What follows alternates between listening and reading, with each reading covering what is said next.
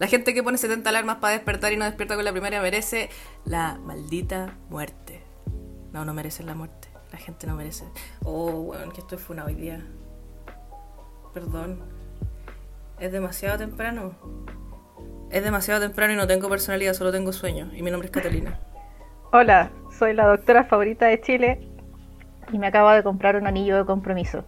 Yo soy la doctora Borges. ¡Eh! ¡Código de novios! ¡Código de novios! ¡Código de novios! Novia. Novias.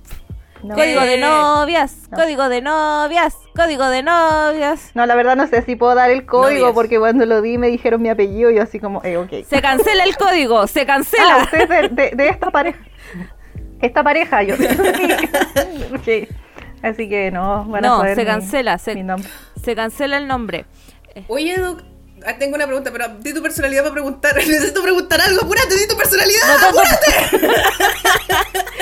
Mi personalidad es que, eh, por supuesto, ¿quién va a celebrar la, la boda? Obviamente, abogada soltera. ¡Eh! ¡Eh! Y soy abogada soltera. Y esto es abogada soltera. ¡Responde! Pregunta. Eh, oye, doctora, ¿qué pasó con el apellido de tu señora, de, su, de, de tu, de tu fa, fa, cómo se dice en inglés? Eh, de la fiancé. No ¿Cómo se dice fiancé. Eso? De la, eso, de tu fiancé. De la fiancé. De la Beyoncé. De la Beyoncé. ¿Qué pasó con eh, el apellido de la Beyoncé? No, no. no, pero pero en su país natal, eh, ¿ella va a adoptar tu apellido o tú adoptas el de ella? ¿Qué sucede? Necesito respuestas. La verdad, la verdad es que no tengo idea. Yo sé que acá no pasa absolutamente nada. Y allá, o sea, ella, ella me dijo que tomaría mi apellido. Oh, no. Oh.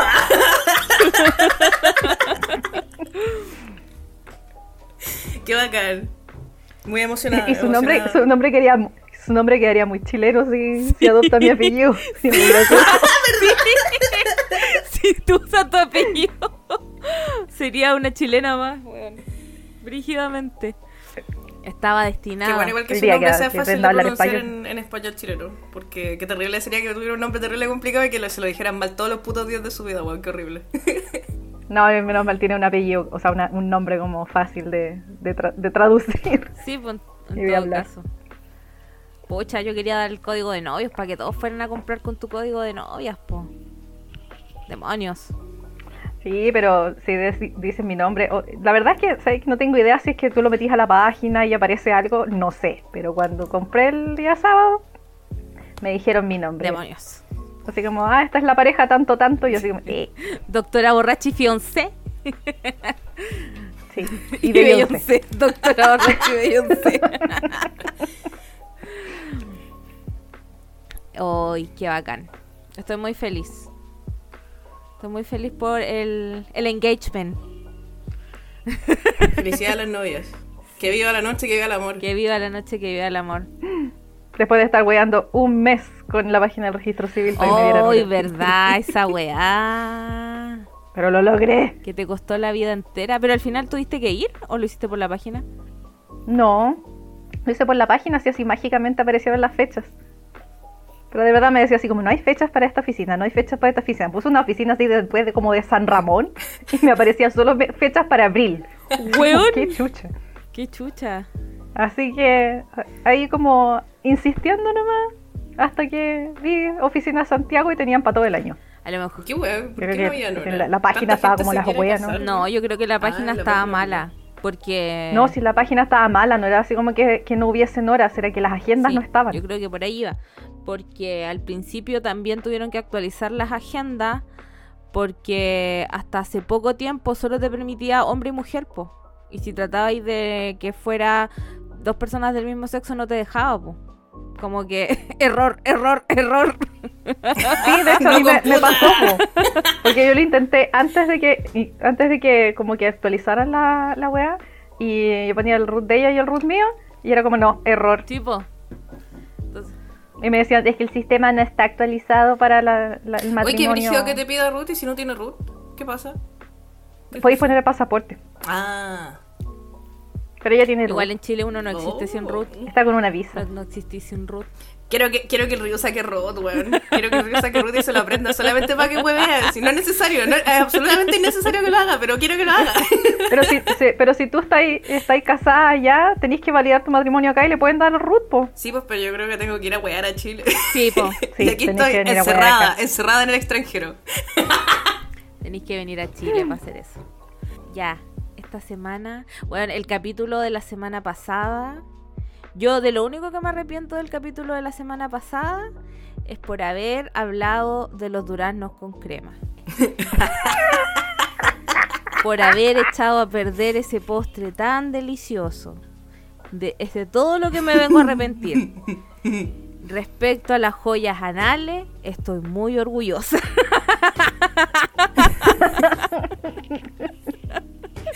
Me encanta como la, la religión de la joya anal se esparce. Y agradezco mucho, no me acuerdo quién lo dijo, eh, pero que decía que eh, había decidido que ahora en adelante la historia de cómo nac- de la cata de cómo nacía Vision era canon y no existía otra. Oye, sí, debo decir que yo fui una de esas personas que estaba como... sangrando, así. Con llorando rabia, porque diciendo, lo conté como la mierda. ¡Eso no es así! y, y quiero que sepas que no me importa. Sí, sé. Por eso no dije nada, así como... En todo caso, yo ya Marvel como que no lo pesco. Como que se murió. ¿En para serio? Mí. ¿Lo dejaste matar? ¿Cuándo lo decidiste matar? Yo... yo... Yo decidí matar sí. a Marvel cuando dijeron que Loki iba a ser bisexual y nos dieron mierda. Ahí yo dije, ya esta weá vale corneta. Esto es una real no, o sea, mierda. El, de partida, de partida así, el show, independiente de eso, el show de Loki, yo ah, lo amo, pero el show de Loki es malísimo, es malísima la serie. Entonces como que weón, no, chao. Y, y Ragnarok, ahí me van a llegar todos los haters. ¡No! ¡No te atrevas! Vale ¡No te atrevas! ¡Me voy! Ragnarok vale callampa. Odio al Taika Waititi. Oh, oh, oh, oh. ¡Fuertes declaraciones! Lo siento, Cata. Yo sé que tú lo amas, pero no. No, pero está bien. Te respeto. Y puede, puede que haga cosas muy bacanes, pero Ragnarok es eh, una basura. Eh, a veces está bien estar en un horror. Como tú con la historia de Vision. Así es. Hay que aceptar cuando uno está equivocado. Hoy, eh, hablando de gente nefasta, eh, Hamilton. ¿Cómo, cómo estás haciendo esta transición después de Taika Waititi? No sé.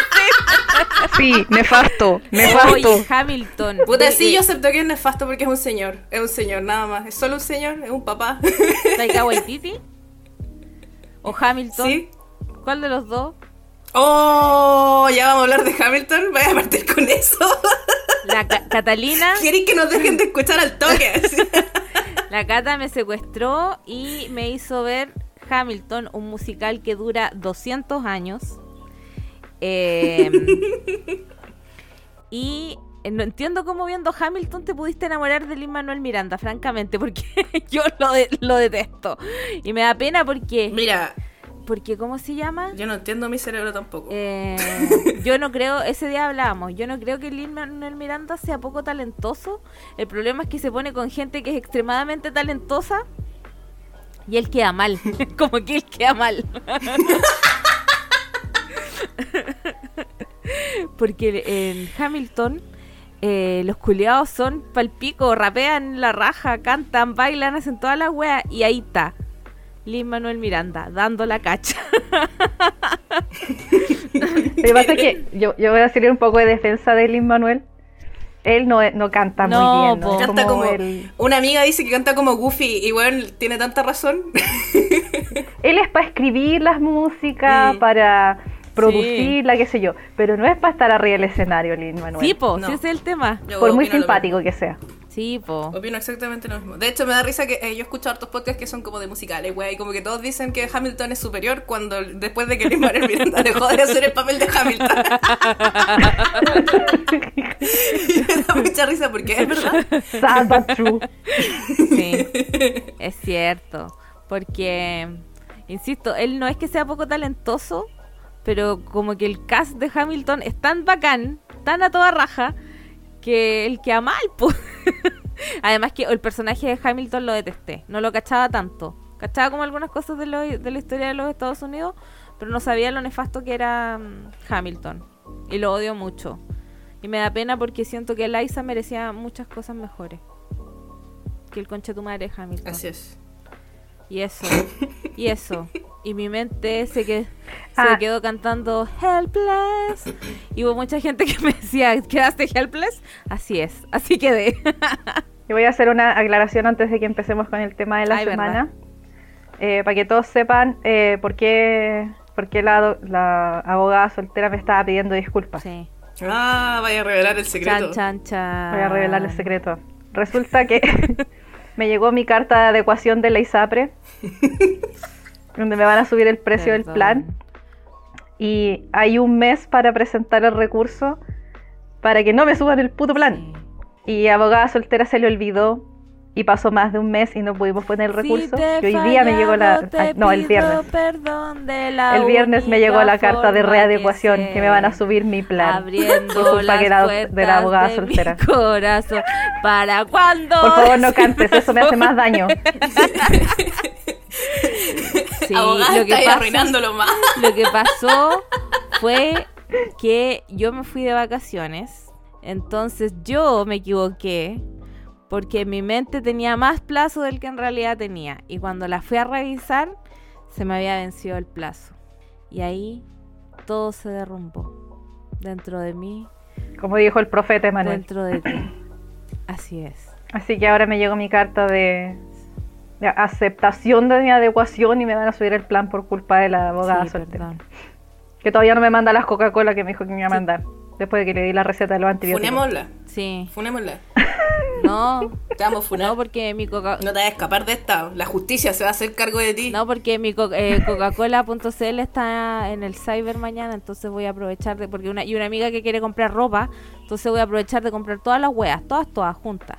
Ahí te las mando. Ah, mira, o sea que hiciste que hiciste que doctora tenga que pagar más y vaya a hacer con su regalo, vaya a ahorrar. Así mira, es. ¿Querís patúa? Así es. Oye, pero con Banco Chile estaba en descuento esta semana. Puta, no hasta sabía. Las doce. Puta, no cachaba, no cachaba. Oh, no, hasta las doce, todavía te queda una hora, güey. Ya, voy a ver. Se cancela el podcast, vamos a comprar Coca-Cola. Vamos a comprar Coca-Cola. Sí, veinticinco por ciento de descuento con Coca-Cola. En, con, pagando con Banco Chile. Ya. Sí, de hecho yo compré mi... mi... Mi, mi semanal hoy día. Eh, Coca-Cola auspícianos. Auspicia la doc- Por favor, Coca-Cola auspícianos. Auspicia la doctora borracha. Sí. Bueno, ahí está, porque dentro de las preguntas que mandaron, esta, esta era una pregunta. ¿Qué había? ¿Qué era lo que había ocurrido? Ahí está, no me acuerdo quién lo preguntó. Eh, ahí está tu respuesta, Amix. Las preguntas nunca decepcionan de este podcast. Y bueno, ¿qué vamos a hablar esta semana? Esta semana vamos a hacer educación sexual. Así es. De la cosa sexual. De la cosa sexual. ¿Y qué fue la primera pregunta? Sexo anal. Porque no, no decepcionan tu, tu, sí. tu radio escucha. La Ay, primera pregunta que me llegó, que llegó alta pues... fijación con el ano. Este es... Quiero, quiero pensar que es mi culpa. eh, hay un alta. No voy a atribuir este, este logro. Sí. La primer pregunta que llegó es: ¿es posible que exista embarazo por sexo anal? Sí. ¡Ah! ¿Qué? ¿Embarazo masculino? Weón, ¿a dónde crees perdón, que te va a hacer... implantar la guagua, weón? No, pero quiero hacer... Escúchenme, escúchenme. ¿Cachai? Que salió un drama, un drama eh, Netflix Japón, donde no es como un drama culiado cualquiera, una weá que Netflix pagó por mandar a hacer, que se trata de un weón que queda embarazado. En pre... Eh, pero yo dije, al principio dije, ya, le vamos a dar una oportunidad, puede que sea un hombre trans. Y me puse a leer la weá, y no, es un hombre, hombre. cis, heterocis, que queda embarazado. Y como que eh, vive en un mundo donde los hombres pueden quedar embarazados de sus pololas, y como que la historia sigue así como un weón que queda embarazado y que decide tener la guagua para demostrar lo difícil que es para las mujeres estar embarazada. Entonces me da risa que estos weones, en vez de mostrar la, lo difícil que es para las mujeres usan un hombre. Estar embarazada y la vida de, de una embarazada, en vez de haberlo hecho con una mujer, decidieron traer un hombre, y embarazar a un hombre para mostrar la, la, las dificultades de las mujeres. Porque así es más creíble, weón. Claro, si lo dice un hombre, en el embarazo, weón. No, y es como medio prohibida la weá, así como, no, es que hay que... Te, eh, el weón como que decide tener la guagua para, para poder como, no sé, una mierda. Y como que vi los primeros cinco minutos y dije, esto es una basura. Adiós. Eso, quería contarles de embarazo masculino. Ya, ahora sí. Ya, les, les digo al tiro, les digo al tiro, chiquillos, si son hombres no trans, cis, si no son hombres cis y tienen sexo anal, no van a quedar embarazados. eh, muy difícil. Pero las mujeres y los hombres trans que tienen órganos reproductores femeninos sí pueden quedar embarazadas por, sexo, embarazadas por el sexo anal. Pero es un caso súper especial y específico que se llama fístula anovaginal, ¿ya? Que es literalmente un hoyito, porque la pared entre la vagina y el, y el recto, eh, bueno, hay una pared ahí de músculo y mucosa, etcétera. En esa pared no es muy gruesa, entonces se pueden generar agujeros. Y eso se llama una fístula anovaginal. Y efectivamente, si tienes sexo anal y el hombre eyacula en tu ano, pueden los espermios pasar por ahí, llegar a la vagina y subir al útero, como seguir el, el rumbo normal no de sexo vaginal. Oh, ese es un verdadero embarazo por accidente.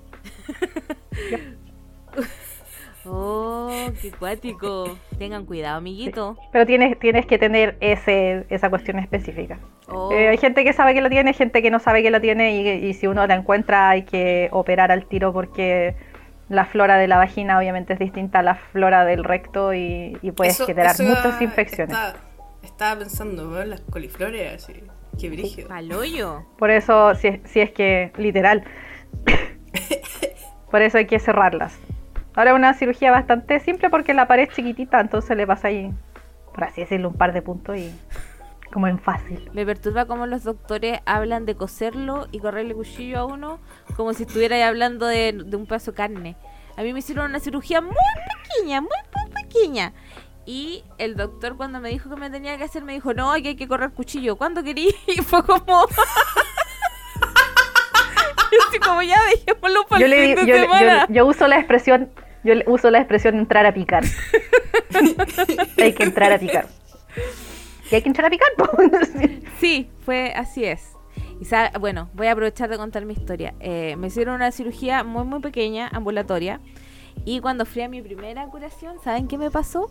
Estaba yo ahí, eh, me sacaron mi parchecito, la niña que me estaba haciendo la curación me dice, ¿te duele? Y yo, no, estoy súper bien. Acto seguido, me desmayé. Muerta. Menos mal, estaba en la camilla, así que no fue tan terrible morirme. Estaba en la consulta del médico, pero me morí. ¿Y sabes qué? Cuando fui a mi última curación, me dijeron, ¿pero se siente bien? ¿O se quiere desmayar? Y fue como, ah, jaja, y todos se acordaban de mí. Y me dijeron que siempre se acordaban de mí porque me había desmayado. Ahora en la consulta el doctor soy la que se desmaya. Esa es mi personalidad. Ay, oh, qué terrible. Me dio un poco de vergüenza haberme desmayado. Marcaba siempre por pegarte el show. Sí, me pegué el show. Pero yo le conté a doctora Borrachi y me dijo, toma Coca-Cola. Viste, Coca-Cola debería auspiciarnos. Y yo compré mi Coca-Cola y nunca más me desmayé.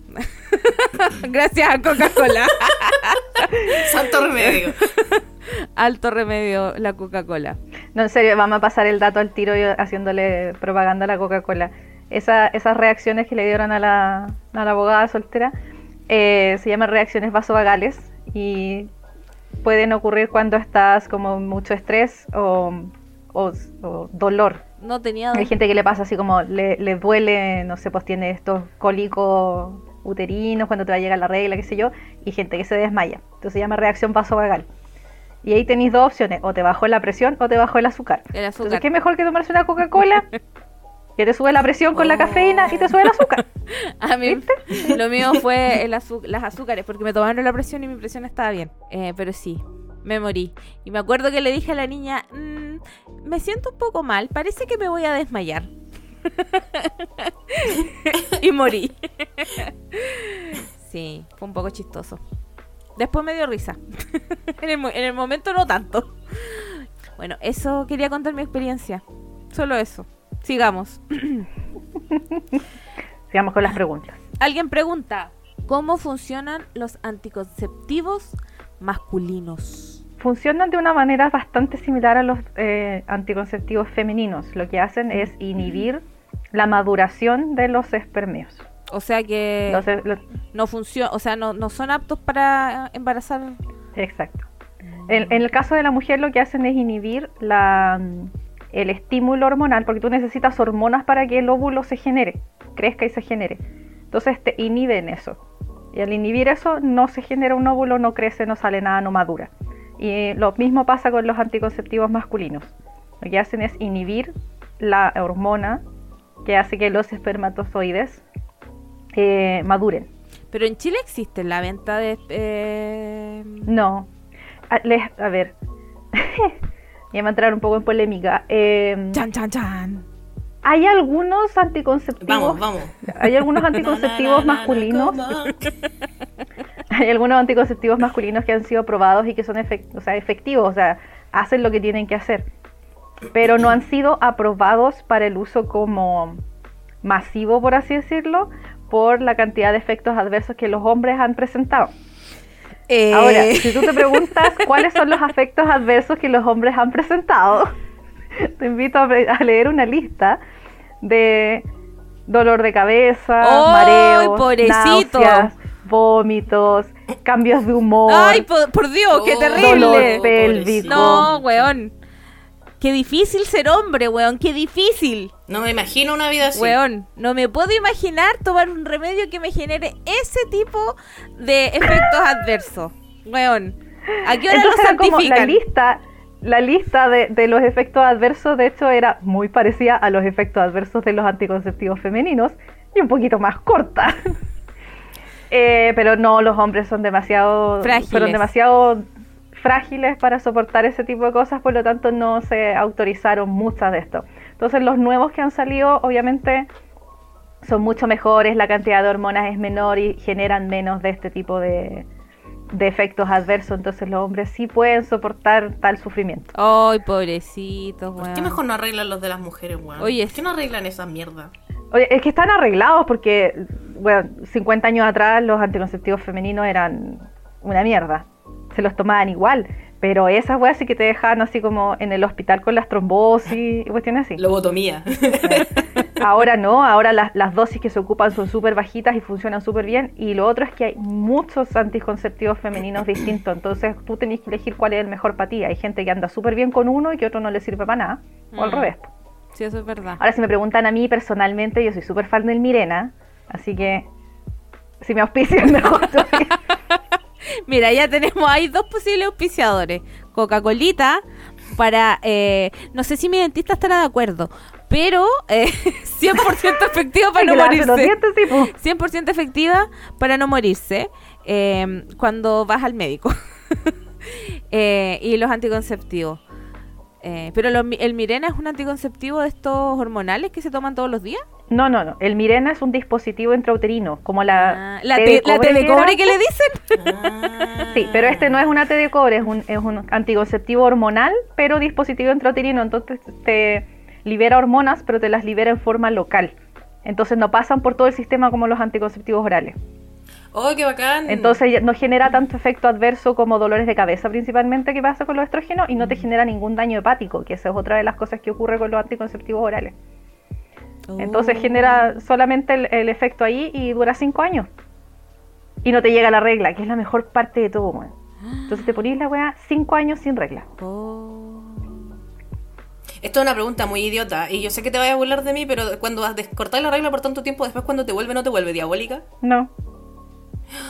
Pero si lo que estáis cortando es el estímulo hormonal, porque salvaje. Alguna gente dice así como, ay, pero si no acumulaba. Me llega la regla se queda todo adentro. No hay nada sí. adentro, si no se generó nada. Yo le corté todo el estímulo a lo que crece. Oye, no pasa nada, no hay dij- nada. Dijiste eso, tengo una duda que siempre he tenido. Se supone que cuando tú eh, te llega la regla y no necesitas estar con la regla justo en ese minuto, porque justo era el paseo curso del colegio. Entonces te mandaban a chupar limón. Ahí se corta la regla cuando uno come mucho limón. Y ahí si te quedan las pero, cosas adentro. Pero ya me hiciste esa pregunta en otro podcast. ¿En serio? Sí, y te dije que lo que hace el limón es que baja la presión, por eso disminuye el sangrado. Y no te... Pero no pasa nada, o sea, lo que está ahí lo que está ahí va a salir igual. Va a salir en algún momento igual, po. Ah. No me acordaba. Estoy segura que lo hice en un podcast, a lo mejor te lo hice en persona. Ah, ¿sabéis una pregunta que le hice personalmente a Doctora Borracha? Que quedó del capítulo de la muerte y yo le mandé la respuesta a la Ángel sin contexto. Y le dije, hola, el asoleo anal. Y la Ángel... Ah, sí me la mostró. Me dijo... sí me mostró. Mensaje sin contexto. Eh, en el capítulo de la muerte hablamos del asoleo anal. Y quedó la pregunta... Y quiero que la responda. Yo, ya me la respondiste a mí, pero yo creo que más de alguien quedó con la duda acerca del asoleo anal y sus beneficios y la potencialidad del cáncer de ano. Ok, el beneficio no es que sea tu ano el que se asolee, es que tú te estás asoleando. Esa rica, rica vitamina D. Sí, es la rica vitamina D, bueno. La vitamina D, tú puedes consumir mucho, mucha, mucha comida con vitamina D. Pero si no te asoleas, la vitamina D no se procesa, por lo tanto no hay vitamina D útil en tu cuerpo. ¿Ya? Y bueno, entre que hemos pasado dos años encerrados, todo el mundo tiene déficit de vitamina D y es como, por favor, tomen sol. Ahora, si queréis tomar sol con el poto parado, ya es hueá tuya. Pero también podéis poner las piernas, podéis poner los bracitos. El efecto va a ser el mismo. Podéis poner el culo al aire, weón, no sé, pero... Eh, es por eso que uno siente la diferencia, no es porque tu ano esté recibiendo la energía del universo. Ñuñoinos impactados, perdón, no, que, que funado mi chiste. eh. Y no está ya. Eh. Hoy día, hoy día vi un tweet, vi un tweet que me dio mucha risa que decía que la gente que Ñuñoa ahora es como es porque la gente que vino a estudiar a, a Santiago desde Conce se fue a ir a Ñuñoa, y yo creo que eso es verdad. Puede ser.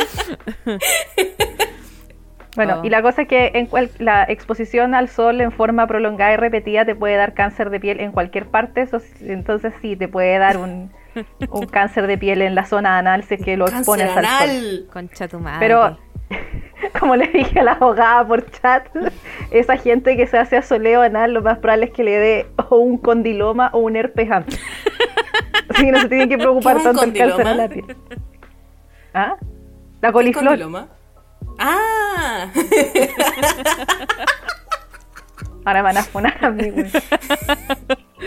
Eh, bueno, en resumen, si quieren tomar sol, tomen sol. De preferencia no por el ano. Ahora, si quieren poner el, el ano al sol, ya es sí, hueá de ustedes. Hueá de ustedes. Ya, pero si lo van a hacer, y esta es una recomendación que, que se hace, es una, no se pongan a la hora de mayor cantidad de sol. O sea, háganlo como a las seis de la tarde, cinco de la tarde o las seis, o sea, las nueve de ah, la mañana. A la Golden Hour, ¿qué le dicen? A la Golden Hour ahí con el potito de la claro. Que sea bien estética. Una foto bien estética, toda estética. Porque así disminuyen el, el riesgo de quemarse en realidad. Mm. ¿Ya? Y lo otro, no es necesario que sea tres horas, bueno, con quince minutos, media hora está bien, es suficiente. Oh. Qué y después te echan cremita. Qué grandes preguntas. Oye, y en el caso de hacer asoleo anal, ¿hay que ponerse bloqueador en el ano entonces? No. Si, es que, que... Es que, si, si la idea es, es si la idea es procesar vitamina D, la vitamina D tiene que procesarse con la radiación U V y tú con el bloqueador la tapáis. Oh. Por eso tiene que ser en, ese, en esos horarios donde el sol no pega tan fuerte, pero igual tienes radiación. Ah, y poquito Mira. rato, y poquito rato para no... Y poquito rato. Para no dejarte la zorra. Oh, o sea, lo ideal es como diez a quince minutos en la mañana, diez a quince minutos en la tarde y con eso sería. Pero necesitáis la radiación. Entonces, si te ponís bloqueador, no va a pasar nada, pues no tenéis radiación en la piel. Pues si el bloqueador, ah, eso hace, bloquea. Oh, impactada. Otra pregunta. ¿Qué riesgos existen si decido sacarme el útero? Yo... Eh... A ver, eh...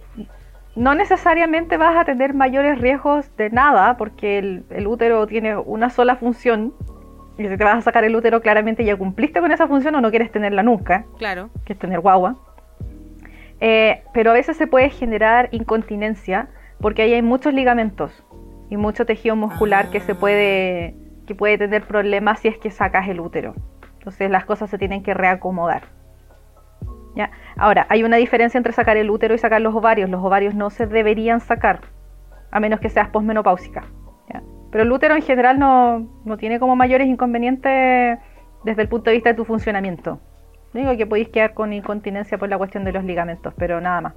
Pero si te sacan los ovarios antes de que te llegue la menopausia, te generas una menopausia precoz Y eso sí es, de, es extremadamente desagradable. ¡Oh, qué brígido! Por eso cuando sacan, sacan por ejemplo, cáncer de útero, miomas o eh, cáncer por papiloma, cosas así, tratan de dejar algún ovario, o te sacan solo el útero y te dejan los ovarios, o si es que el, alguno de los ovarios está comprometido, tratan de, de dejar alguno ahí o algún tejido ovárico para no generarte una, una menopausia. ¿Y qué pasa con los óvulos cuando te sacan el útero? Se van y salen así de las trompitas, sí, y van al vacío así, chao. Sí, y mueren. ¿Y van al vacío? Se lanzan. Sí. Bueno, oh. yo hace poco, conversando con Doctora Borracha, por supuesto, en mi mente, ignorante, se sabe. Recordemos que yo estudié en, estudié en el Liceo Comercial, tuve biología primero y segundo. Mis conocimientos en, en el cuerpo humano de, son bien decadentes. No tuve educación de calidad. Yo antes pensaba que eh, el útero y que la guagua era como una, una cuestión cerrada, cien por ciento. Y no entendía por qué la gente podía tener un embarazo en un lugar que no fuera el útero. Y doc- ¿Ah, no es cerrado?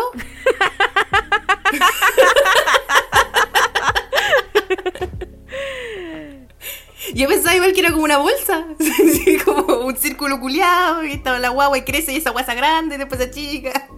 No es así, estoy en shock. ¿Y cómo funciona entonces? De nuevo, esta guaya la hablamos en otro podcast por la chucha. Bienvenida, bienvenida, abogada soltera responde, el podcast donde preguntamos la misma guaya toda la semana. Sí, no, en todo caso lo preguntaron, quiero decir que lo preguntaron. Ah, ya, ¿viste? Nosotras no nos escuchamos a nosotras mismas, la gente que nos escucha no nos escucha. Sí, alguien preguntó. Porque ¿cómo es posible que se produzcan embarazos fuera del útero? Mira, aquí para ¿Eh? que para que veas que no estoy inventando, tres equis pe erre eme ene te punto seiscientos veintiséis dice, exponiendo a la persona que tampoco escucho cómo se producen los embarazos que no están en el útero. Vi una señora que tenía el bebé en los intestinos. ¿Viste? No, yo tampoco. Sí. Me, me perturba profundamente ese concepto. Ya, pero sí, hablamos del embarazo abdominal. Sí, yo me acuerdo, sí, lo ah, recuerdo, ¿verdad? Hablamos de eso. Pero no me acuerdo, no me acuerdo de que el útero fuera una hueá, una hueá abierta. No, no se acuerdan de la señora que pensó que se lo había tragado y por eso que creía que por eso la guaguita estaba en su guata en vez de su útero. ¿Verdad? Qué gran momento. Oh, concha tu madre. Fue un gran momento. Pero pobre señora, sí, igual me da pena. Eh, ya. El útero no está pegado a los ovarios. El útero tiene como unas trompitas, como unos tentáculos, parece una, que van hacia el ovario y el ovario está por fuera.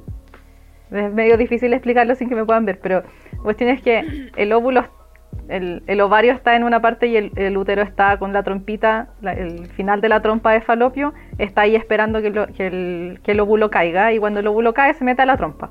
Pero el óvulo puede no caer a la trompa e irse para afuera, ¿ya?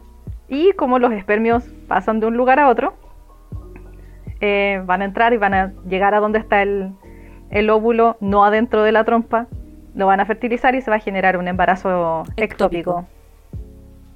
que se, eh, está fuera del útero. Y ahí el problema, les dije la vez anterior, es la placenta, porque la placenta tiene que anclarse en alguna parte. Entonces lo que hace es anclarse al tejido graso que cubre el abdomen, que se llama epiplón, que es Un, literal, es como un del, delantalcito de grasa que está entre tu pared de la guata y tus intestinos. Su función es cubrirlos ahí. Oh. Y ahí se inserta la placenta porque ahí hay un, millones de vasos sanguíneos. Entonces lo que necesita la placenta es vasos sanguíneos. Dice, ah, aquí hay sangre. Es como y un parásito ahí. Verdadero, conchetumare. Es decir, a guagua, si son, son parásitos. parásitos po.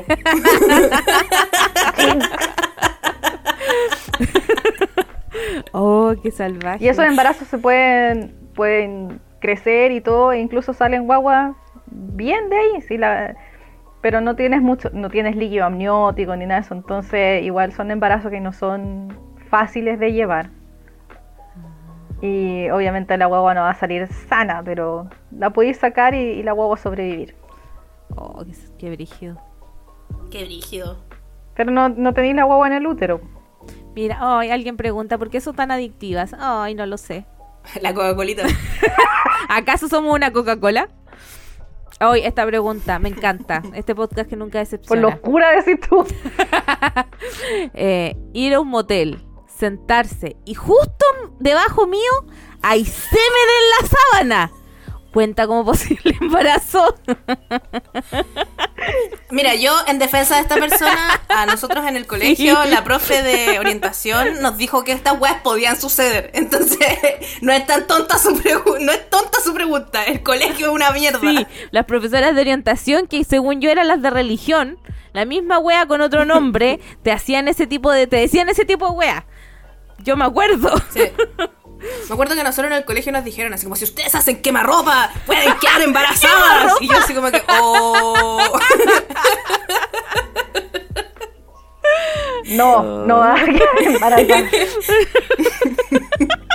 Los espermios. Como, oh, que son potentes los espermios, weón, pasan pantalones, calzones. Todas las weón. Todo, weón. Viste, viste, te están vendiendo el patriarcado. Eh. Qué weón era, el ácido. Los, los espermios son igual de débiles que quienes los producen. Uh, Se mueren al tiro las weón. Los espermios necesitan dos cosas para sobrevivir: humedad y calor. Así que, ah. si el weón tiró el, la crema al durazno, si alguien se mueren había, en menos de tres minutos, weón. Si alguien ya había superado el trauma de los duraznos con crema, ha vuelto, ha vuelto para quedarse. Uh, o sea que las profesoras de orientación siempre mintieron. La, los espermios no viven más de tres a cinco minutos fuera del cuerpo. O sea, cuando se fue en un calcetín, a los cinco minutos está todo muerto. Oh, qué gran pregunta. eh, No voy a decir su usuario. Por si le da, por si le da vergüenza. Alguien dice, Doctor Plantita dice, tengo treinta y seis años, es muy tarde para autoabortarme. Sí, amigo. Pero sigue un poco tarde para abortarte. No se llama aborto a esta altura. Tiene otro nombre. ¿Quién fue, ¿quién fue el wea de Chalper? Que no, ¿quién fue? Sí, Chalper. Si alguna wea fue Chalper. Chalper. Dijo a, lo, a los guaguas de, de dieciocho meses. Guaguas de... sí, el... Eh, claro, si sigues la lógica de Chalper, a lo mejor te puedes autoabortar. Pero tendrás que seguir su, su línea de pensamiento. ¿Tiene línea de pensamiento Chalper? Por supuesto. ¿Piensa? Una muy imbécil. Discutamos.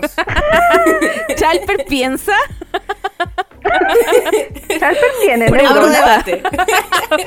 Pregunta seria. ¿Es acaso Chalper el primer caso de persona sin neuronas? Discusión. Abro debate. Eh, alguien dice, eh, ¿podría hablar sobre la vasectomía? Háganse la vasectomía, amigos. Sí. Por favor. Eso es todo. Hasta mira, aquí llegamos. La vasectomía. Yo, yo, yo sé que puede haber todos los hombres, pero ya. La vasectomía tiene, tiene varias eh, ventajas. Ah, espérame. Y hay, hay otra pregunta que también es sobre la vasectomía que decía... Hola, tengo una pregunta. Si me hago la vasectomía, ¿qué posibilidades hay de que me reconecten los conductos? Es toda una pregunta. Todas, po. Vasectomía. A ver, partamos. La vasectomía es un procedimiento sumamente simple por el cual se corta o se liga un conducto que es por donde salen los espermatozoides. ¿Ya? Eh... Ese conducto lo único que tiene es espermatozoides, por lo tanto no afecta ni la potencia sexual, porque hay algunos que dicen, no, que no te va a quedar impotente. Yo, amigo, no te vaya a quedar impotente por eso, te vaya a quedar impotente por otras cosas. Si no te funciona, no le eches la culpa a la vasectomía. La vasectomía nada tiene que ver. No tiene nada que ver, ya, porque no tiene absolutamente, ni siquiera está cerca de, lo, de los mecanismos por lo que, de los mecanismos de la erección. Ya, lo único que hace es que tu semen salga sin espermatozoides. Esa es la pega de la vasectomía. La vasectomía se hace con anestesia local. Un urólogo se demora, bueno, cinco minutos en hacerla. Es un procedimiento súper rápido, súper simple, no requiere pabellón, te lo pueden hacer así como, ah, ya, como ah. cuando a nosotras nos hacen el pap. Oh, concha de tu madre. Patas, pero... ya, baje la cola, baje la cola, baje la cola, relájese. E, e incluso menos invasivo que eso. Bueno, le, le meten el espéculo, bueno, es muy grande. Espéculo culiao, lo odio, te detesto. Entonces, y es súper simple y es reversible, o sea, uno puede volver a juntar los tubitos o recanalizar el tubito. Y no sé, pues si tení veinticinco años te querías hacer la vasectomía porque no querías tener crías por mientras, y después a los treinta, oye, ahora que sí quiero ser papá, y encontraste a la mujer de tu vida y querías embar- eh, quedar embarazados, eh, te pueden recanalizar los espermios. Yo... Entonces es una cirugía súper simple, súper rápida, prácticamente indolora, no tiene ningún efecto adverso, y si querías, así como te arrepentiste de hacértela, te la pueden deshacer. O yo había escuchado de un hombre que se hizo la vasectomía.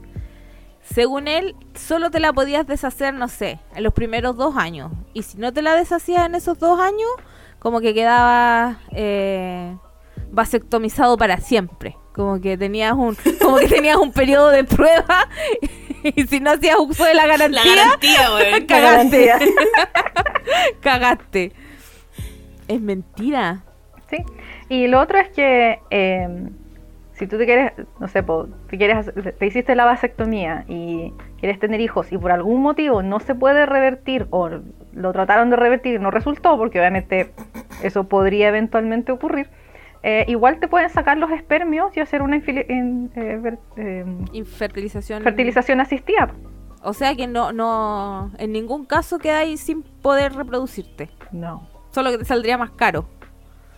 Claro, te salió un poquito más caro porque tienes que sacar los espermios directamente de la fuente, o sea, literal pincharte un coco. Pero pero se puede, y eso es raro, si igual se pueden hacer muchas cosas, y la vasectomía de verdad es un procedimiento sumamente simple. Ahora sí debo decir que he visto hartos cabros más cabros más jóvenes, así como bajo cuarenta, vasectomizados. Sí, yo igual conozco gente, muchos eh, que se, sí, hombres, encuentro que es súper bien.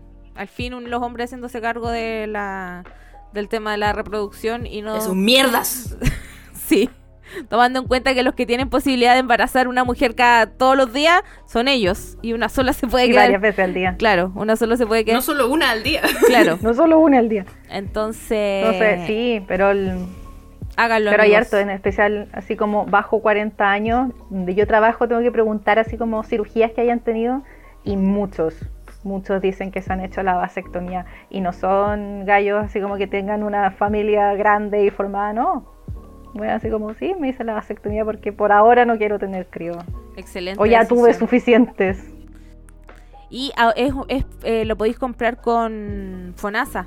Está dentro, ¿sí? Ahora es una prestación que te da Fonasa, así que sale muy barato. Muy, El muy Bonopad. barato. Es Bonopad, sí. Así que es muy barato, no tienen excusa los conchetumares. No, es muy barato, es muy simple, es muy rápido, de verdad.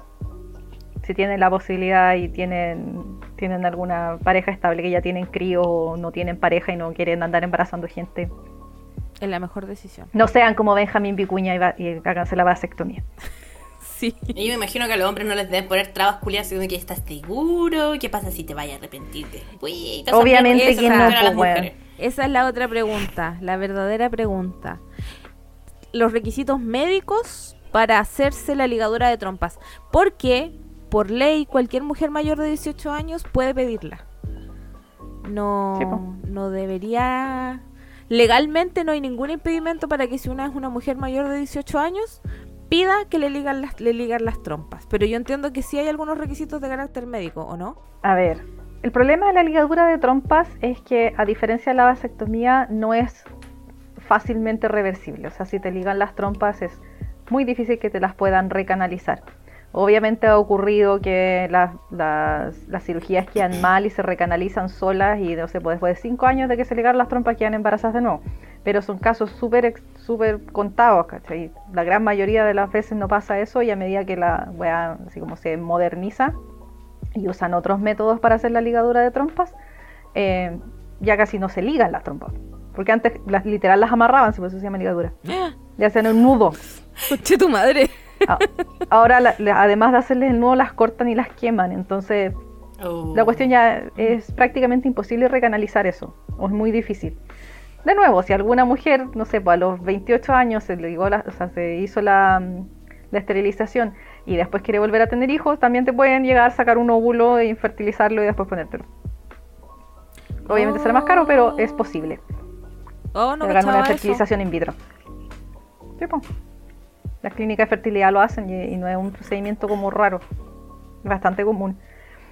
Ya. Eh, entonces, cual, eh, tú te puedes en realidad hacer el procedimiento si tú quieres a cualquier edad. Ahora, que, en cuanto a si se defienden los médicos un poco, porque nunca es la idea hacer un procedimiento, porque esto es más invasivo que una vasectomía. Hasta hace años, pocos años te tenían que abrir, ahora ya la hacen por vía laparoscópica, pero antes te tenían que abrir para poder ligarte las trompas. Tenían que hacerte un tajo. Oh. Eh, entonces, los médicos en general como que tratan de no hacer procedimientos que no sean necesarios. Y lo otro es que, en especial en los hospitales públicos, tienen que filtrar pacientes. Entonces, si tú vas a poner a todas las mujeres que no... que son mayores de dieciocho años y que se quieren ligar las trompas en la lista de espera, sería una lista de espera el triple de lo que tienen ahora. Mm. Entonces, pasa que la cirugía es súper simple. Y eso requiere pabellón, requiere anestesia, requiere otras cosas. ¿Cachai? Entonces, eh, generalmente los hospitales públicos tienen como ciertos... Parámetros. Parámetros para poder filtrar un poco la fila. ¿Cachai? Y uno de ellos era que tenía que tener... Hijos. Eh, más de tres hijos... No, si era como más de dos o tres hijos, tenía que tener más de treinta y tres años y cosas así.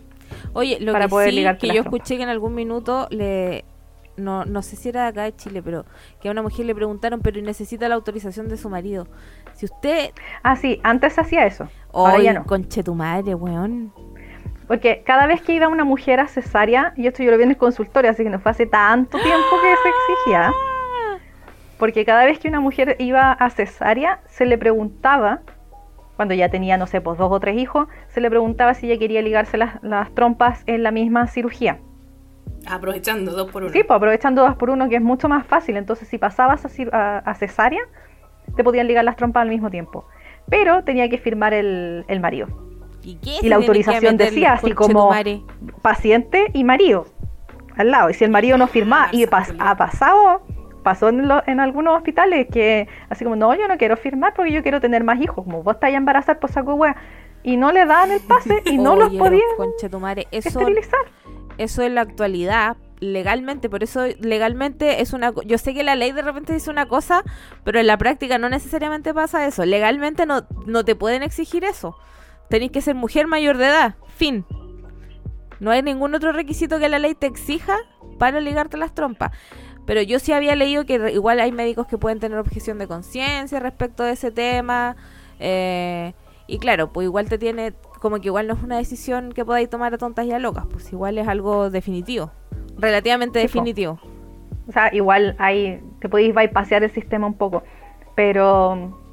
Claro, si decía a los veinte años, no, no quiero tener hijos, no quiero tener hijos, y te operáis las trompas y en algún momento te nace el instinto maternal, hay otras opciones igual. Mm. Y... Yo creo que la gran mayoría de los que no quisieron tener hijos a los veinte tampoco mm. quieren tener hijos a los treinta, ni quieren tener hijos a los cuarenta y son felices. Sí, eso es cierto. ¿Sí? Pero sí hay una cosa que es, desde el punto de vista médico, obviamente no es recomendable someter a una cirugía que no sea necesaria. ¿Sí? Entonces por ahí te pueden decir, oye, quizás mejor no, mejor piénsalo, esto es definitivo, bla, bla, bla. ¿Ya? Porque sí tiene que ser con anestesia, sí necesita un pabellón, sí es una cirugía bastante más complicada. ¿Ya? Y lo otro es que tenéis que literal pololearte algún algún ginecólogo. Los ginecólogos más viejos en general na, na, no esterilizan a nadie, porque son una mierda de personas. Pero Juliao. No esterilizan a nadie por eso, porque es como no, que después te vas a arrepentir, que no sé qué hueva, que no los riesgos, qué sé yo. Y es como de verdad la cirugía no es una cirugía extremadamente compleja, tiene los mismos riesgos que cualquier otra cirugía. Y hay ginecólogos que es como que les importa un pico. eh, ok, vamos. Ojalá encontrarse eso. Sí, pero depende mucho. Siempre siempre bien, vean, si el ginecólogo salió de la P U C, les va a decir que no. Porque su conciencia. Porque los hueones claro. no están... Si el ginecólogo salió de la Chile o de la U S A C H, les va a decir que sí. Claro, porque los, gine- los hueones de eh, Provida eh, no están de acuerdo con que las mujeres aborten, pero tampoco están de acuerdo con que tomen decisiones definitivas para no quedarse embarazadas porque no quieren tener hijos. Una hueá mm, llena de lógica.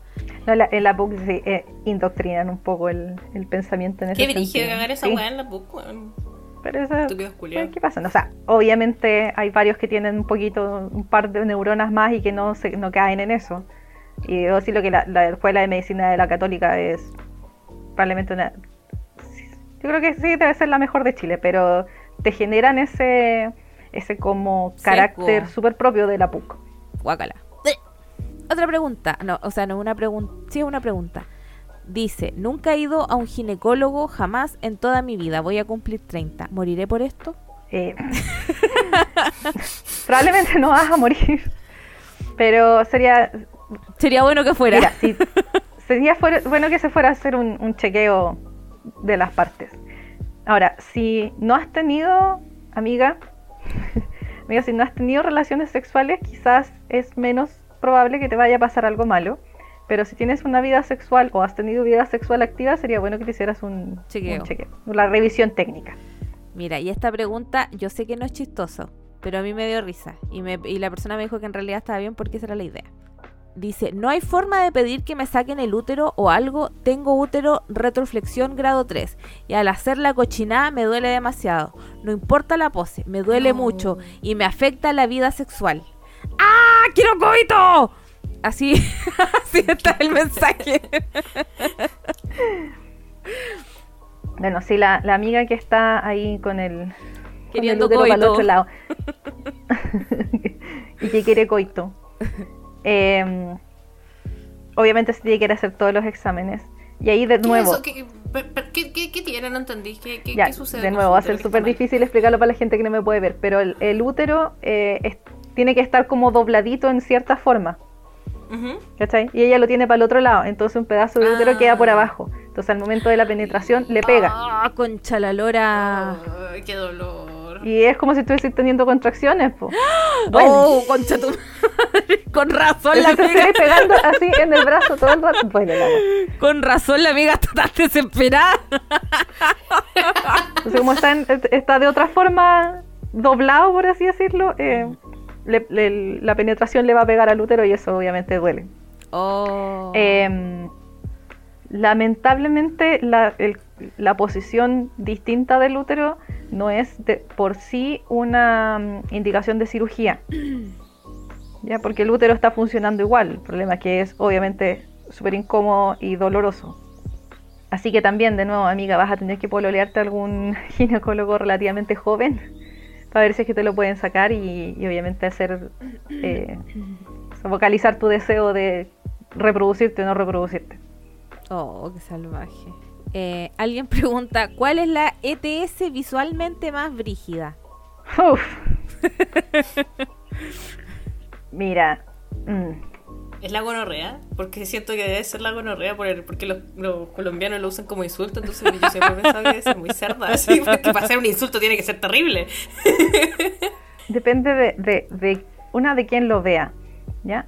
Porque... Ah, la por belleza ejemplo, está en el ojo del que ve.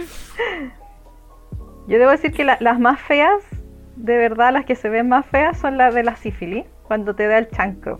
Lo estoy porque googleando. Literal son úlceras. Sífilis. No, busca chancro sifilítico. Chancro. Aquí hay uno, hay uno bonito. Uy. Uy, qué terrible. Ahí tenía uno. Yo no estoy googleando porque me respeto. Yo que tengo cero respeto por mí misma, por supuesto que estoy googleando todo. Oh, concha tu madre, qué terrible. Ya, esas son úlceras, úlceras que salen en la mucosa de la zona genital o de la boca. Obvio. Y, y se ven muy, muy feas, muy feas. ¿Ya? La gonorrea en general no es tan horrenda porque son como placas de pus, entonces no es como una hueá tan fea, es como ver una amigdalitis. eh, Uy, también lo googleé. Sí. Obviamente es asqueroso, pero la sífilis... ¡Alguien que me detenga! De... La sífilis tiene como esa... El, el chancro tiene como esa cuestión de, de úlcera y que de verdad se ve como asqueroso. No, y todo el resto, la, las otras, las que son como herpes, verrugas y cosas así. La gran mayoría de la gente ha tenido herpes en los labios, es lo mismo en la zona genital. La, la gran mayoría de la gente ha tenido verrugas, o ha visto verrugas en los dedos, qué sé yo, las verrugas de la zona genital. Obviamente son producidas por otro tipo de virus, pero las lesiones son súper parecidas. Mm. Entonces no es una cuestión como tan visualmente horrible, asquerosa. Otra pregunta.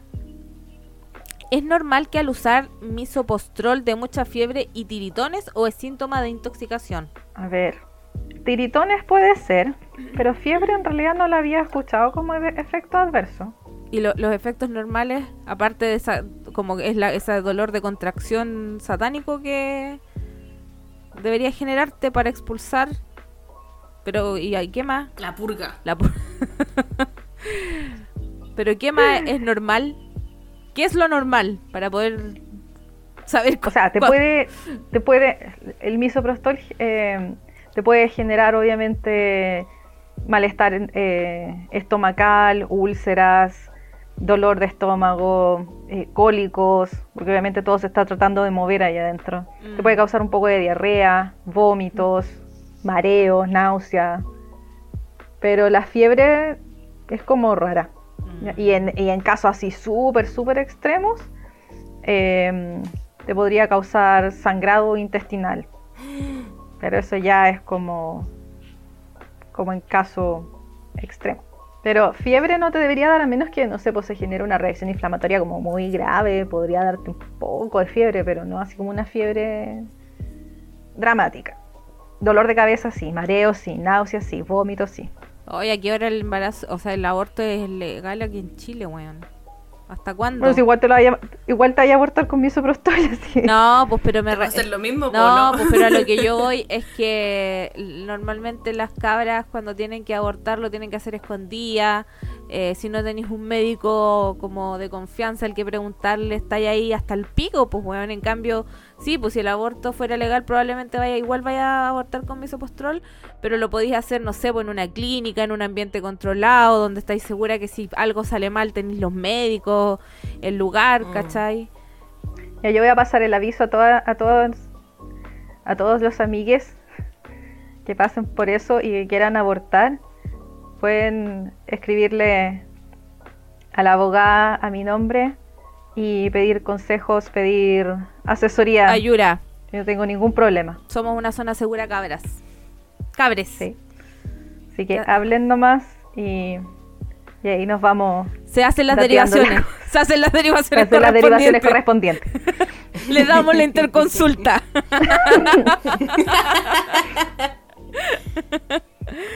eh, otra pregunta. Eh... ¿De qué manera dos mujeres pueden tener un bebé? Acá en Chile... Sin ninguna de las dos ser trans. Acá en Chile no existe la cuestión esa de la, del vientre subrogado, pues no existe eso de comprar de comprar las guaguas que, que hacen los gringos. No, no te podí en comprar una guaguita. Sí, pero eh, dos mujeres, eso sería para dos hombres, tendrían que ah, adoptar claro. nomás. Pero dos mujeres, si una de ellas quiere quedar embarazada porque las dos quieren tener hijo, se puede hacer, po. Te conseguí un donante de esperma. Ah, claro, po. Yo vi, eh, y ahí podías hacerla al natural. Ahora no sé si, si, si querrán en realidad, porque está, está casada con una mujer. Porque claramente hiciste una elección. Claro. Eh, o si no, puedes ir a un banco de esperma, a una clínica de fertilidad, te hacen una fertilización asistida. O sea, weá, es como súper cara, po, ¿no? No es tan caro. ¿No? O sea... Cuando te hacen una fertilización asistida, o sea, es literal inyectarte espermatozoides. Eso es, te ponen espermatozoides. Con unas jeringas y... Te abren de pata y te ponen unos espermatozoides con una jeringa. Eh, básicamente es eso. ¿En serio? Obviamente en un ambiente bastante más controlado. ¿Pero, pero... en serio te abren de pata y te echan, te tiran espermatozoides para adentro? Sí, po. ¡Ah! Yo me lo imagino como, como estas jeringas que usan para ponerle como jugo al pavo. Así me lo imagino. Oh. No voy a poder ver el pavo de la misma forma de ahora en adelante. Este podcast encargándose de arruinar la comida. Mira, te voy a mandar un bono para que cachín que la wea no es tan dramática como, como crees. A ver. Estoy diciendo que es una jeringa, te abren de pata y te tiran una jeringa, ahí está. Oh, weón, estoy oscura, oscurísima. Eso es una inseminación, eso es una inseminación artificial, si lo único que hacen es, y te pasan un catálogo, es muy gracioso, pero te pasan un catálogo de qué características quieres que sea el donante. Entonces pasan un catálogo y los donantes obviamente tienen que poner todas sus características físicas, no salen fotos, ni nombres, ni nada de eso, la idea es que sea un donante anónimo, pero salen todas las características, las enfermedades que puede tener, obviamente a esos candidatos le hacen estudios genéticos y todo, entonces sabes que bien de, de dónde, cómo va a salir tu guagua por lo menos. Y te puedes hacer una inseminación artificial o una fertilización asistida. Mm, qué... Pero la inseminación artificial, si es que no tienes ningún otro problema, es eso, te abren de pata y te tiran los espermatozoides con una jeringa. Eh, si es que tienes algún otro... ¿Qué pasa si alguien decide hacer eso en su casa? Agarra una jeringa culiada de estas que son para jarabe. Oye, yo conocí un caso que lo hizo... Que hizo ¿y funcionó? No sé. Esta era, esta era una señora que, que ya como que se le estaba pasando el tren y tenía casi cuarenta años, pero ella quería tener una guagua. El problema es que ella, ella era la patas negra. Concha, entonces no podía tener una relación con este weón. Po. Y el weón obviamente no quería tener guagua ni una cuestión, entonces ella iba y se inyectaba los espermatozoides del weón cuando el weón se iba. Oh, eh, pero... Y oye, he conocido... Tengo eh, muchas preguntas, pero no sé si quiero las respuestas. He conocido casos de, de artistas que hacen eso. Había un weón que, que hacía eso. Sí. ¿Cómo? Que cuando tiraba con minas X, así, ah. eh, a, algunas las había pillado sacando el eh, espermatozoides de los condones. Puta, no me acuerdo quién era, weón. Oh, pero yo no que hacía eso. La gente salvaje, weón. Amigos. No hagan eso, por favor. No, no lo hagan. Pero sí, eh. si, si dos mujeres están en una relación y quieren tener hijos, pueden hacer eso y se acercan a una clínica de fertilidad. Eh, yo sé que hay varias en, en Chile, incluso el sistema público tiene algunas clínicas de fertilidad con las ¿en que serio? Trabajan. Oh. Sí. ¡Oh, qué bacán! Y um, aquí en Santiago yo la que más conozco es la clínica Ibi. Te tratan súper bien. Eh. Y ahí te sentado. Otra pregunta. Pero hay, hay varias. ¿Qué tan efectiva es la pastilla del día después? Tengo miedo, no quiero un primogénito. Es muy efectiva si se toma en, en el antes de las setenta y dos horas después del coito. Es muy, muy efectiva. ¿Y la pastilla del día después como que la pudiera comprar a la farmacia si de una pastilla del día después? Creo que todavía exigen receta. No es receta retenida, sí, pero exigen, exigen receta. Si no, tienes que ir a la urgencia y pedir anticoncepción de, de emergencia. Pero no, no deberían pedirte nada más que... O sea, nada. Solo tendrían... ¿Qué parte de emergencia no entienden? Porque necesitan trámites. Pero no deberían pedirte así como ningún requisito, po. Onda, solo ir y decir, deme la pastilla del día después. Exacto. Ah, estupendo. Tú pides la anticoncepción de emergencia y en la, en la urgencia tú vas a cualquier hospital público y te la dan. Y... Eh, otra pregunta, esta pregunta la había pregunt- la habían hecho hace mucho tiempo. ¿En qué consiste el shock tóxico por ocupar tampón? Me salió una chica que casi muere. Sí, me acuerdo de ese caso. Como que le cortaron una pierna, parece. Eso no lo hablamos. Eh, lo, no, lo, yo lo recuerdo. Lo hablamos entre nosotras. Y dijimos, cuando Ay. venga de vuelta le preguntamos. Ya, el shock tóxico es cuando tú tienes el... A ver... La zona de la vagina tiene un montón de bacterias, ¿ya? Unas que son buenas y otras que son no tan buenas. Hay hongos, hay humedad, hay un montón de cosas en tu vagina. Entonces, cuando tienes algún, eh, alguna cosa que genera como caldo de cultivo, las, vacuna, las, las bacterias malas, por así decirlo, tienen mayor capacidad de reproducirse que las buenas, ¿ya? Y te pueden generar una infección. Y esa infección... puede entrar a tu sangre. Y eso es lo que se llama shock tóxico, porque entra una infección o una toxina a tu sangre. Y ahí queda la cagada. Ahí te da lo que se llama una reacción inflamatoria sistémica, donde generas trombos. Y es por eso que se te empiezan a poner los dedos negros, los pies ah. negros, y la niña termina sin pierna y todo eso, porque generas trombos con esta reacción inflamatoria sistémica. Oh, no se puede tener, terminar con trombos en cualquier parte. Ah, por y es eso. Por eso que se dice, se, el tampón lo tienes que cambiar cada cierto tiempo justamente para evitar la, la profil, proliferación de, esta, de estas bacterias. Oh, qué salvaje, weón. Qué cuático. Eh, hay muchísimas preguntas más, pero si te hago todas las preguntas vamos a estar hasta mañana. Ya, busca, busca la, las buenas. Elige una más buena. Eh, a ver, o algunas así no, como no. Que, que, que sean parecidas, pues. Esta no, no es, no sé si es buena o es mala. Un conocido me contaba que en sus internados todo tiraba, todos tiraban a lo Grey's Anatomy y en vez de cupón de condón usaban guantes. Y necesito saber.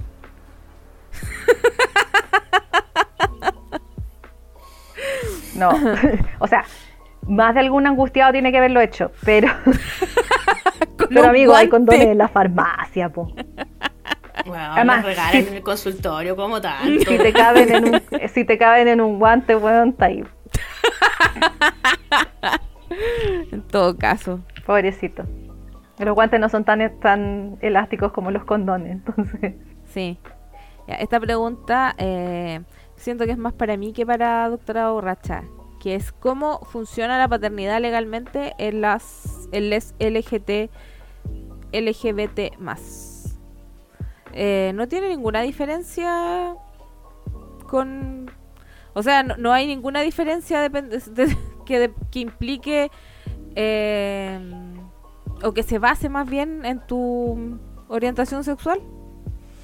Como, y de hecho ¿Cuál ahora... fue el caso? ¿Cuál fue el caso de que eh, una jueza tenía una pareja, la Karen Atala, y no dejaron, sí, y que no, que no no podía inscribir a la pareja como la mamá de su hijo?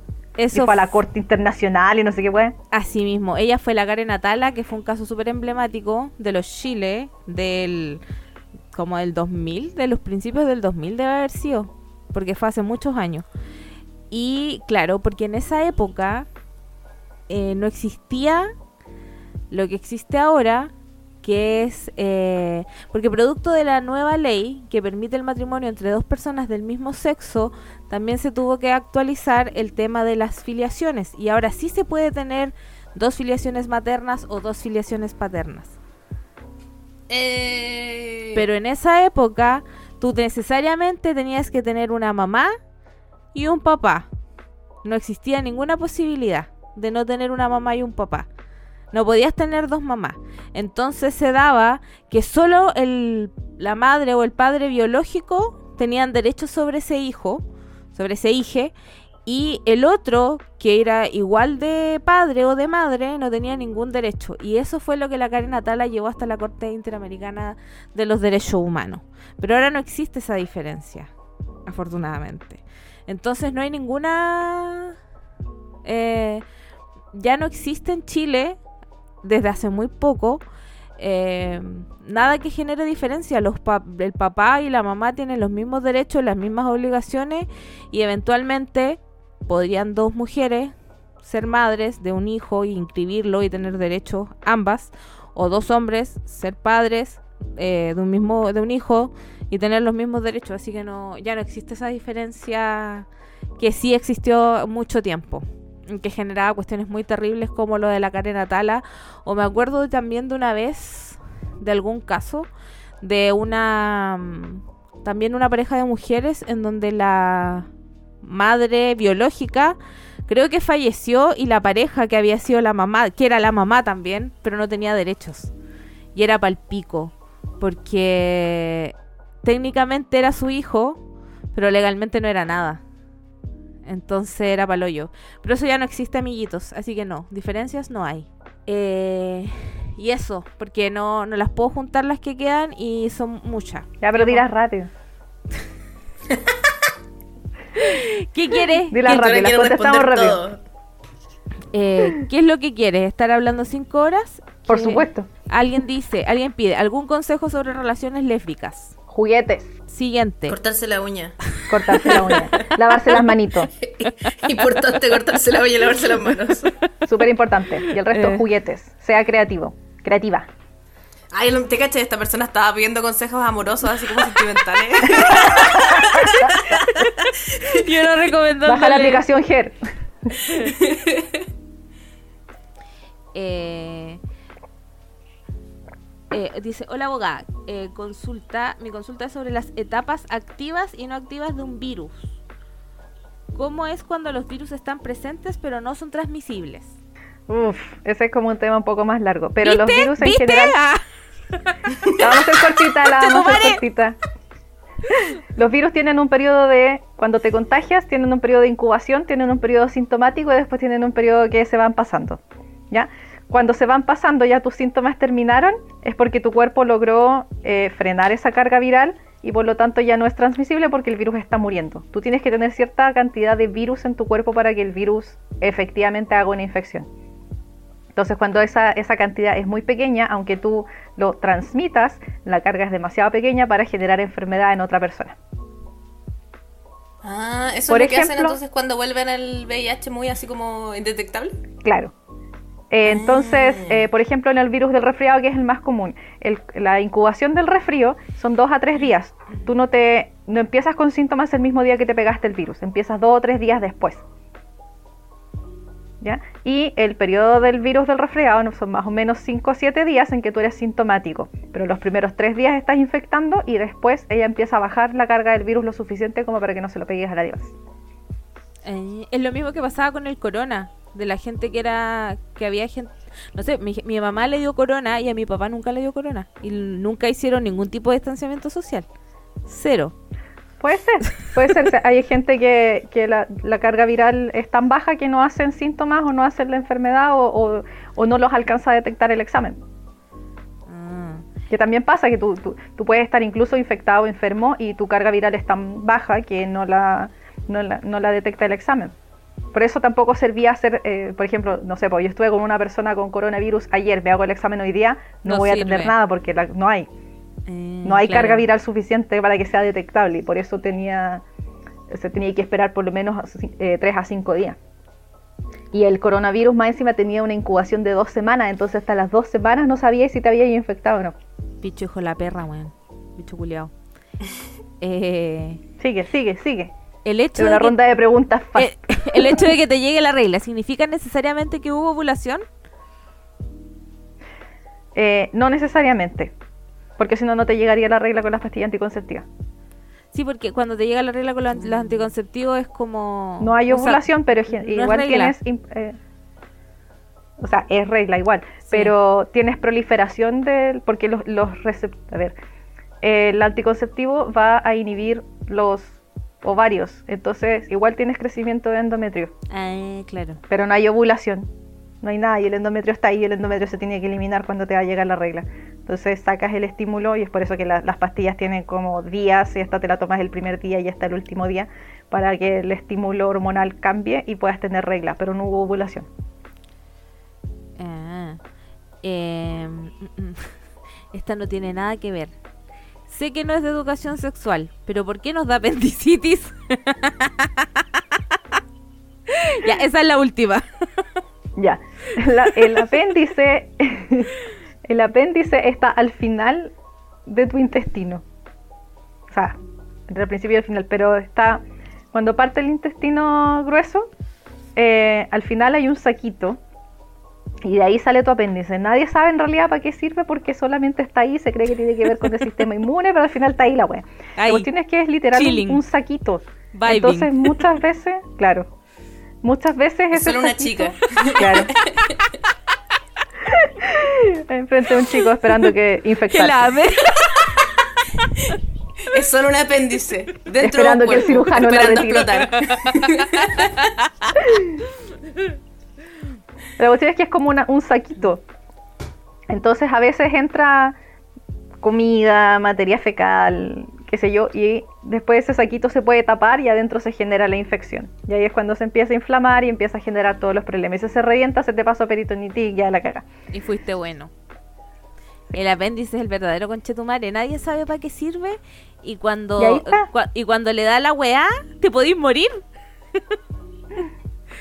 Afortunadamente el apéndice es bastante alaraco, entonces es muy raro que alguien con apendicitis no vaya dentro de las primeras doce horas a la urgencia porque Catalina. En realidad dan mucho, muchos síntomas.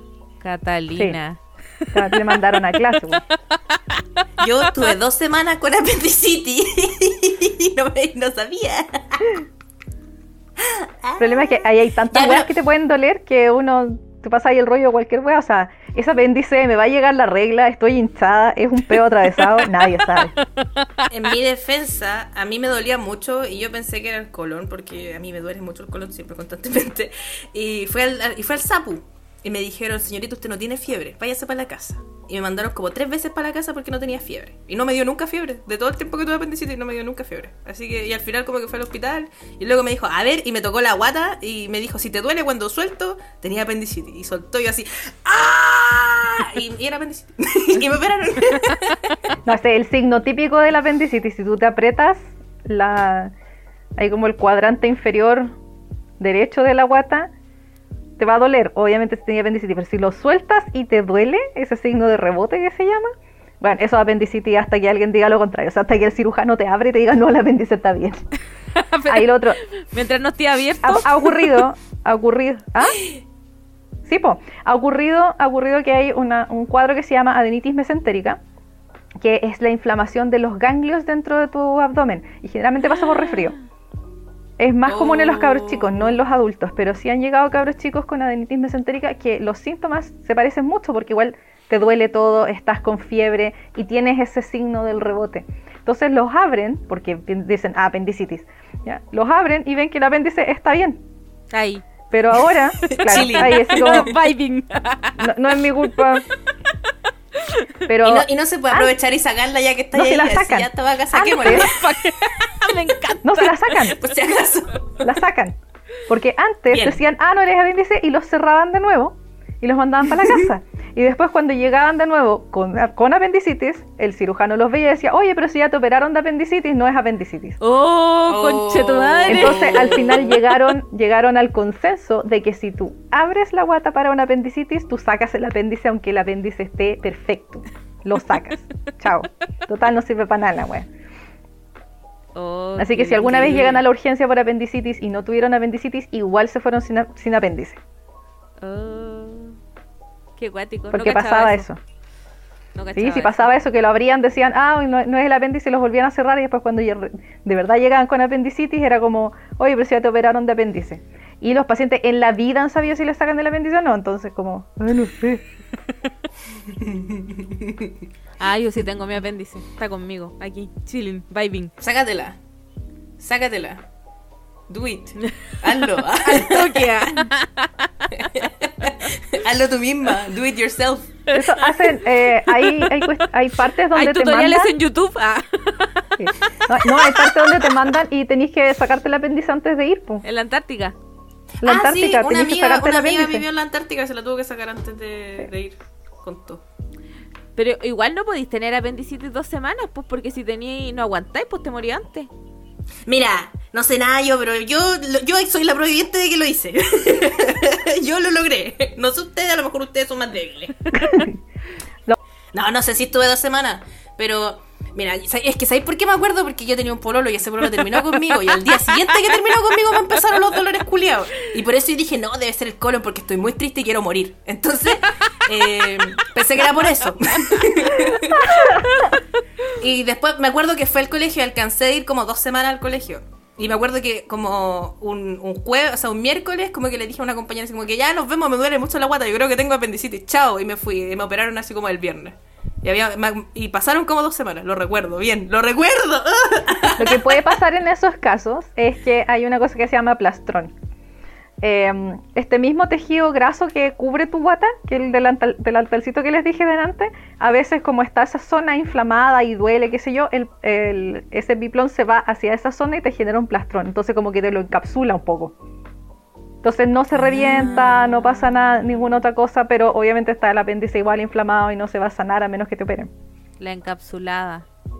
Y ahí tú puedes estar con apéndice Con, apéndice, con apendicitis bastantes días y no pasa nada porque la cuestión está ahí como en stand-by. ¿Qué tantas probabilidades hay de que mi cuerpo quería morir realmente y trató de matarme? El síndrome porque del corazón terminó roto. Conmigo. ¿Qué el... tantas probabilidades hay? El corazón roto. Síndrome del corazón roto, ¿qué le dicen? Oye, esa wea existe y la gente se sí. muere del corazón roto, se mueren es de que, pena. Es que lo, lo vi hace poco en una noticia, por eso me acordé. Sí. Bueno, Catalina tenía el síndrome del apéndice roto. y con, con Catalina, sobreviviente de apendicitis. Eh... Pero para que cachis que el, que el corazón de la Catalina está en su estómago. ¿Es real? Es verdad. Estoy casada con el río porque me hace comida. Se sabe. ¿Viste? It is known. Eh, bueno, ¿alguna otra pregunta? No hay más preguntas. Se cancelan las preguntas. Eh, gracias por venir, Vámonos. Doctora Borracha. Eres lo máximo. La doctora favorita de Chile. Eh, con Catalina, eh, sobreviviente de, de la apendicitis. Eh, y luego de haberla diagnosticado que su corazón está en su apéndice. Yo creo que nos vamos está por en esta su semana. Colon. En su colon. En mi colon. Está en su colon. Nos vamos por esta semana. Síganos en Instagram. En, en Spotify, dennos cinco estrellas. Y en el twitter punto com también síganos. eh, Y eso, van con queso. ¿Algunas palabras al cierre, doctora Borracha? Lávense las manitos. Tomen agua. Súper importante. Respeten para que lo respeten. También. Catalina, palabras al cierre. No me va a bañar hoy día. No, tú te tenés que bañar después, después de la pega, para que no llegues paso de fritanga. Para que te salgas la fritanga. Está bien. Bueno, con estas sentidas palabras de Catalina, ahora sí. Nos vamos. Nos vemos la próxima semana. Adiós. Chao. Chao.